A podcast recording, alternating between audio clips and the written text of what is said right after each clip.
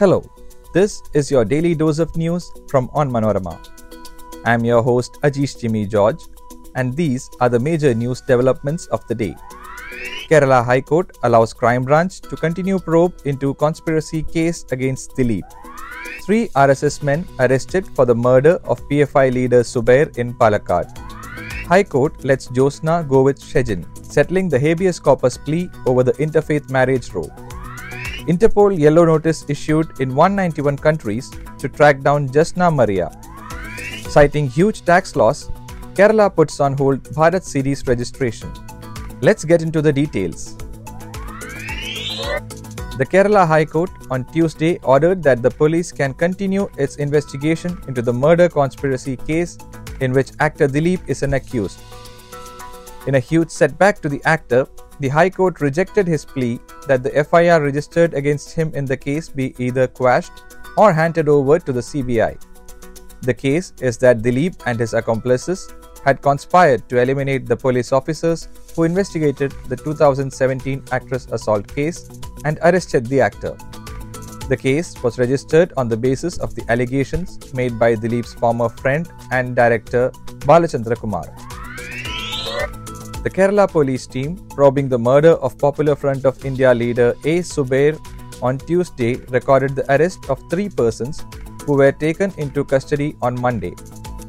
The arrested are Arumugan, Sharavanan, and Ramesh, all RSS workers. ADGP Vijay Sakhare, who is coordinating the investigation, said Ramesh was the main conspirator behind the crime. He said Subair was killed to avenge the murder of Sanjith, another RSS worker. Manoj was a good friend of Sanjith. The accused had attempted to kill Subair earlier also, but then they had to abort the plan as a police vehicle came their way unexpectedly, the officers said. The ADGP said Sanjith had told Manoj that Subair would be responsible if something happened to him.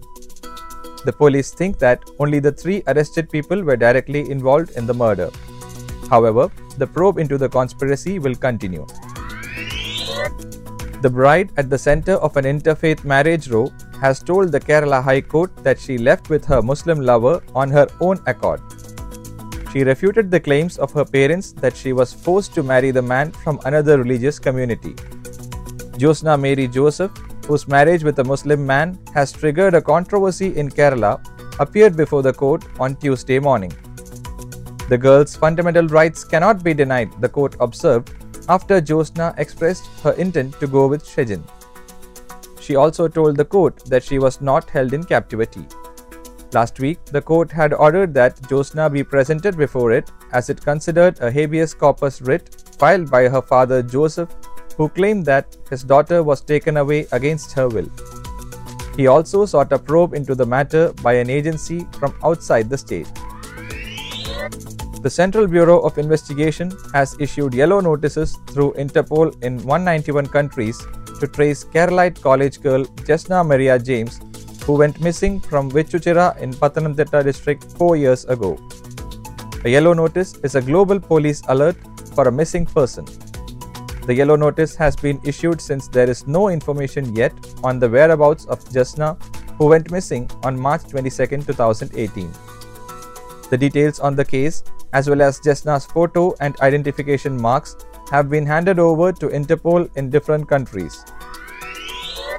Kerala is yet to implement the Bharat or BH series of vehicle registration even seven months after the orders in this regard were issued by the Government of India.